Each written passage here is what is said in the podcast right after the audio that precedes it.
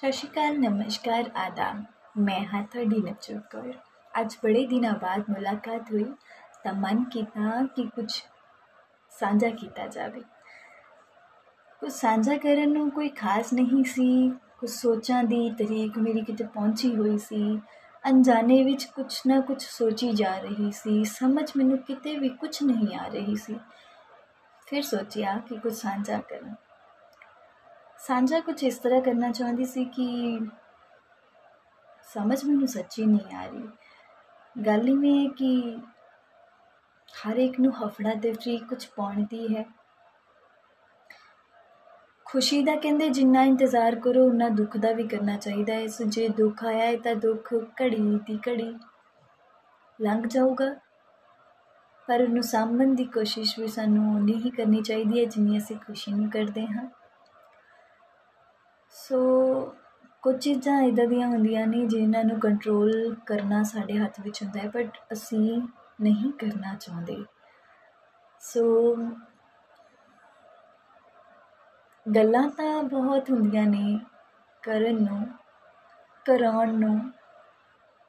ਕੀਤੀਆਂ ਕੀ ਜਾਣੀ ਸਮਝ ਆਉਣੀ ਚਾਹੀਦੀ ਹੈ। ਜੀ ਹਾਂ ਜੀ। ਸੋ ਮੈਂ ਅੱਜ ਕੱਲ ਕਰਨਾ ਚਾਹੁੰਦੀ ਸੀ ਕਿ ਕੁਝ, ਕੀ ਕਰਾਂ ਮੈਂ? ਗੱਲ ਸੀ, ਕੀ ਕਰਾਂ ਮੈਂ? ਭੁੱਲੀ ਬੈਠੀ ਹਾਂ, ਕੀ ਕਰਾਂ ਮੈਂ? ਸਮਝ ਫਿਰ ਨਹੀਂ ਆਉਂਦੀ, ਕੀ ਕਰਾਂ ਮੈਂ? ਉਧਰ ਜਾਂਦੀ ਹਾਂ ਤਾਂ ਘਰ ਬੋਲਣ, ਉਧਰ ਜਾਵਾਂ ਤਾਂ ਟੀਚਰ ਬੋਲਣ, ਗੱਪੇ ਰਹਾ ਤਾਂ ਦੋਸਤ ਬੋਲਣ, ਤੂੰ ਕੀ ਕਰਨਾ ਹੈ ਜੀ ਹਾਂ ਜੀ, ਮੇਰਾ ਸਵਾਲ ਮੇਰੇ ਆਸ-ਪਾਸ, ਮੇਰੇ ਸਾਹਮਣੇ ਇਹੀ ਸਵਾਲ ਖੜਾ ਹੈ ਕਿ ਤੂੰ ਕੀ ਕਰਨਾ ਹੈ? ਤੂੰ ਕੀ ਕਰਨ ਆਈ ਹੈ? ਤੈਨੂੰ ਰੱਬ ਨੇ ਕਿਉਂ ਬਣਾਇਆ ਹੈ? ਤੇਰੀ ਇੱਥੇ ਕੀ ਲੋੜ ਹੈ? ਤੂੰ ਕੀ ਕਰਨ ਆਈ ਹੈ? ਵਿਚਲਾ ਪਾਠ ਮੈਨੂੰ ਖੁਦ ਨਹੀਂ ਨਹੀਂ ਪਤਾ ਕਿ ਮੈਂ ਕੀ ਕਰਨ ਆਈ ਹਾਂ। ਦਿਨ ਨਿਕਲਦਾ ਨਿਕਲਦਾ, ਨਿਕਲ ਜਾਂਦਾ, ਬੰਦਾ ਡੀਕਦਾ ਹੀ ਰਹਿ ਜਾਂਦਾ। ਉਹ ਡੀਕਦੇ ਹੀ ਸਾਨੂੰ ਜਵਾਬ ਨਹੀਂ ਮਿਲਦਾ, ਪਰ ਕਿਤੇ ਨਾ ਕਿਤੇ ਸਵਾਲ ਦਾ ਜਵਾਬ ਆ ਜਾਂਦਾ। ਜੀ ਹਾਂ ਜੀ, ਇੱਕ ਘੜੀ ਲੰਘੇ ਤਾਂ ਦੂਜਾ ਕਹਿੰਦੇ, ਤੁਹਾਡੇ ਸਾਹਮਣੇ ਹੁੰਦਾ ਹੈ। ਦੁੱਖਾਂ ਦੀ ਵੀ ਪਟਾਰੀ ਇੱਕ ਦਿਨ ਤਾਂ ਬੰਦ ਹੁੰਦੀ ਹੈ, ਖੁਸ਼ੀਆਂ ਦੀ ਖੋਲ ਰੱਬ ਆਪ ਰੱਖਦਾ ਹੈ। ਪੜਨਾ ਮਨਜ਼ੂਰ ਹੈ, ਡਿਗਰੀਆਂ ਵੀ ਕਬੂਲ ਹੈ। ਇੱਕ ਪਾਸੇ ਬੈਠੀ ਤੁਹਾਡੀ ਸੋਚ ਵੀ ਜ਼ਰੂਰ ਹੈ।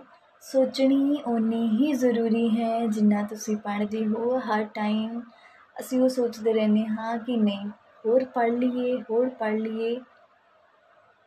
Not the way of we are just reading the things ਅਸੀਂ ਪ੍ਰੈਕਟੀਕਲੀ ਸੋਚਣਾ ਬੰਦ ਕਰ ਦਿੰਦੇ ਆ ਬਸ ਬਸ ਬਸ ਬਸ ਪੜਨਾ ਪੜਨਾ ਪੜਨਾ ਇਨ ਦਾ ਸੇਮ ਵੇ ਜਿੱਦਾਂ ਕਿ ਕਰੋਨਾ 'ਚ ਹੋਇਆ ਆ, ਚਿੱਟੀ ਮਾਰ ਕੇ ਪੇਪਰ ਦੇਣੇ ਐਂਡ ਪੈਸਿਆਂ ਤੇ ਪੜ੍ਹਾਈ।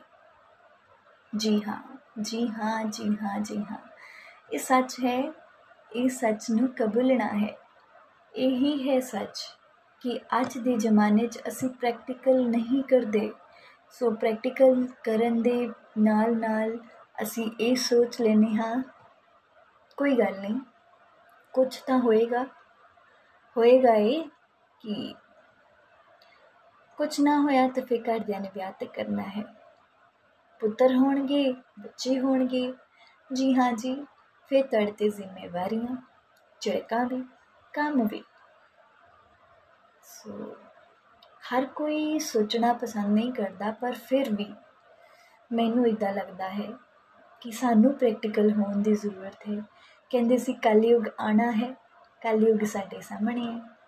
ਮੋਬਾਈਲ ਕਹਿੰਦੇ ਸੀ, ਜੀ ਹਾਂ, ਕਹਿੰਦੇ ਸੀ ਕਿ ਮੋਬਾਈਲ ਜੋ ਹੈ, ਮੈਂ ਕਿਤੇ ਪੜਿਆ ਸੀ ਕਿ ਮੋਬਾਈਲ ਕਹਿੰਦਾ ਹੈ, ਮੇਰੇ ਬਗੈਰ ਜ਼ਿੰਦਗੀ ਨਹੀਂ। ਤੇ ਕਿਤਾਬ ਕਹਿੰਦੀ ਹੈ, ਮੇਰੇ ਬਗੈਰ ਜ਼ਿੰਦਗੀ ਨਹੀਂ। ਟੈਕਨੋਲੋਜੀ ਕਹਿੰਦੀ ਹੈ, ਮੇਰੇ ਬਗੈਰ ਜ਼ਿੰਦਗੀ ਨਹੀਂ। ਕਿਉਂਕਿ ਫੋਨ ਨੇ ਉਸ ਨੂੰ ਲਿਆਂਦਾ ਹੈ। ਕਿਤਾਬ ਕਹਿੰਦੀ ਹੈ, ਮੇਰੇ ਬਗੈਰ ਸੋਚ ਨਹੀਂ। ਬੰਦੇ ਦੀ ਚੰਗੀ ਸੋਚ ਤਾਂ ਪੜ੍ਹ ਕੇ ਹੀ ਆ ਸਕਦੀ ਹੈ ਜਾਂ ਕਿਸੇ ਨਾਲ ਗੱਲ ਕਰਕੇ ਆ ਸਕਦੀ ਹੈ। ਸੋ ਕਿਤਾਬਾਂ ਨੇ ਹੀ, ਕਿਤਾਬਾਂ ਵਿੱਚੋਂ ਪੜ੍ਹ ਕੇ ਹੀ ਲੋਕਾਂ ਨੇ ਟੈਕਨੀਕ ਬਣਾਈ ਹੈ ਟੈਕਨੋਲੋਜੀ ਬਣਾਈ ਹੈ ਮੋਬਾਈਲ ਲਿਆਂਦਾ ਹੈ। ਪਹਿਲਾਂ ਮਕੈਨੀਕਲੀ ਪੜ੍ਹਿਆ ਉਸ ਨੂੰ ਸਮਝਿਆ ਉਸ ਨੂੰ ਕਰਕੇ ਵੇਖਿਆ ਪ੍ਰੈਕਟੀਕਲੀ ਉਸ ਨੂੰ ਫਿਰ ਟੈਕਨੋਲੋਜੀ ਫਿਰ ਮੋਬਾਈਲ ਆਇਆ, ਫਿਰ ਟੈਕਨੋਲੋਜੀ ਆਈ। ਕੁਝ ਰਿਲੇਟ ਹੋਇਆ? ਜੀ ਹਾਂ, ਮੈਂ ਵੀ ਇਦਾਂ ਹੀ ਕੁਝ ਸੋਚਿਆ ਸੀ। ਅਸੀਂ ਗੁਰੂ ਘਰ ਜਾਂਦੇ ਹਾਂ, ਮਤਲਬ ਗੁਰਦੁਆਰੇ ਜਾਂਦੇ ਹਾਂ। ਅਕਸਰ ਬੰਦਾ ਉੱਥੇ ਵੀ ਫੋਨ ਫੜ ਕੇ ਬੈਠ ਜਾਂਦਾ ਹੈ। ਰੱਬ ਕਹਿੰਦਾ ਹੈ ਥੋੜੀ ਦੇਰ ਛੱਡ ਦੇ ਉਸ ਨੂੰ ਮੇਰੇ ਵੱਲ ਵੀ ਧਿਆਨ ਦੇ ਲੈ। ਉਹ ਬੰਦੇ ਦਾ ਮਨ ਨਹੀਂ ਕਰਦਾ। ਉਸ ਨੂੰ ਉਹ ਵੀ ਹੈ ਕਿ ਮੈਨੂੰ ਵੀ ਕੈਪਚਰ ਕਰ ਲਾਂ। ਕਿਸੇ ਤਰ੍ਹਾਂ ਕਰ ਲਾਂ, ਪਰ ਕਰ ਲਵਾਂ। ਇਹੀ ਜ਼ਿੰਦਗੀ ਹੈ, ਇਹੀ ਜ਼ਿੰਦਗੀ ਦਾ ਹਿਸਾਬ ਅਸੀਂ ਕਿਸੇ ਨੂੰ ਕਹਿਣਾ ਤਾਂ ਕਦੇ ਵੀ ਨਹੀਂ ਕਹਿ ਸਕਦੇ। ਕਿਸੇ ਨੂੰ ਸਮਝਾਉਣਾ ਕਦੇ ਨਹੀਂ ਸਮਝਾ ਸਕਦੇ। ਜਿੰਨਾ ਚਿਰ ਬੰਦਾ ਖੁਦ ਨਹੀਂ ਸੋਚਦਾ ਕਿ ਉਹ ਕੀ ਕਰ ਰਿਹਾ ਹੈ। ਮੈਂ ਲੱਖ ਵਾਰ ਕਮਾ ਮੇਰੀ ਫਰੈਂਡ ਮੇਰੀ ਸਹੇਲੀ, ਤੋਂ ਇਦਾਂ ਕਰ। ਜਿੰਨਾ ਚਿਰ ਉਸ ਦਾ ਮਨ ਨਹੀਂ, ਮੈਂ ਨਹੀਂ ਕਹਿ ਸਕਦੀ। ਮੈਂ ਲੱਖ ਕਹੂੰਗੀ ਵੀ ਉਹਨੇ ਨਹੀਂ ਕਰਨਾ। ਚਾਹੇ ਉਹ ਮੈਂ ਹੋਵਾਂ, ਭਾਵੇਂ ਮੇਰੀ ਭੈਣ ਹੋਵੇ, ਭਾਵੇਂ ਉਹ ਮੈਨੂੰ ਸਮਝਾਉਂਦੀ ਹੋਵੇ, ਅਸੀਂ ਕਦੇ ਕਿਸੇ ਨੂੰ ਨਹੀਂ ਸਮਝਾ ਸਕਦੇ। ਇਹੀ ਜ਼ਿੰਦਗੀ ਹੈ ਬਈ। ਇਹੀ ਹੈ ਜਨਾਬ। ਆਪਣੇ ਆਪ ਨੂੰ ਪ੍ਰੈਕਟੀਕਲੀ ਰੱਖਣਾ ਸ਼ੁਰੂ ਕਰੋ। ਕੁਝ ਸੋਚਣਾ ਕੁਝ ਅਲੱਗ ਸੋਚਣਾ ਕੁਝ ਵੱਖਰਾ ਕੁਝ ਵੱਖਰਾ ਕਰਕੇ ਵਿਖਾਉਣਾ ਜ਼ਿੰਦਗੀ ਜ਼ਿੰਦਾਬਾਦ ਇਹੀ ਹੈ ਜ਼ਿੰਦਗੀ ਜ਼ਿੰਦਗੀ ਨੂੰ ਨਿਭਾਉਣ ਦਾ ਢੰਗ ਮੈਂ ਹਾਂ ਤੁਹਾਡੇ ਨਾਲ ਨਵਜੋਤ ਕੌਰ ਬਾਏ